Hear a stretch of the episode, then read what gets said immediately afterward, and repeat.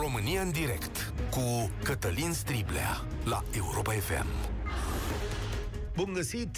Bine ați venit la cea mai importantă dezbatere din România. Premierul Câțu ne-a anunțat că am intrat în clubul select al țărilor în care companiile mai dau și faliment. Că falimentul este fundamental și obișnuit într-o piață. Dar întrebarea care se pune în cazul City Insurance nu este legată de faliment, ci de corectitudine, de onestitate de cinste, oameni buni. Și asta este discuția de astăzi, înainte însă câteva explicații. Compania care deținea cea mai mare cota asigurărilor auto din România s-a prăbușit. City Insurance se numește aceasta. Numai puțin de 3 milioane de clienți au rămas în protecția statului,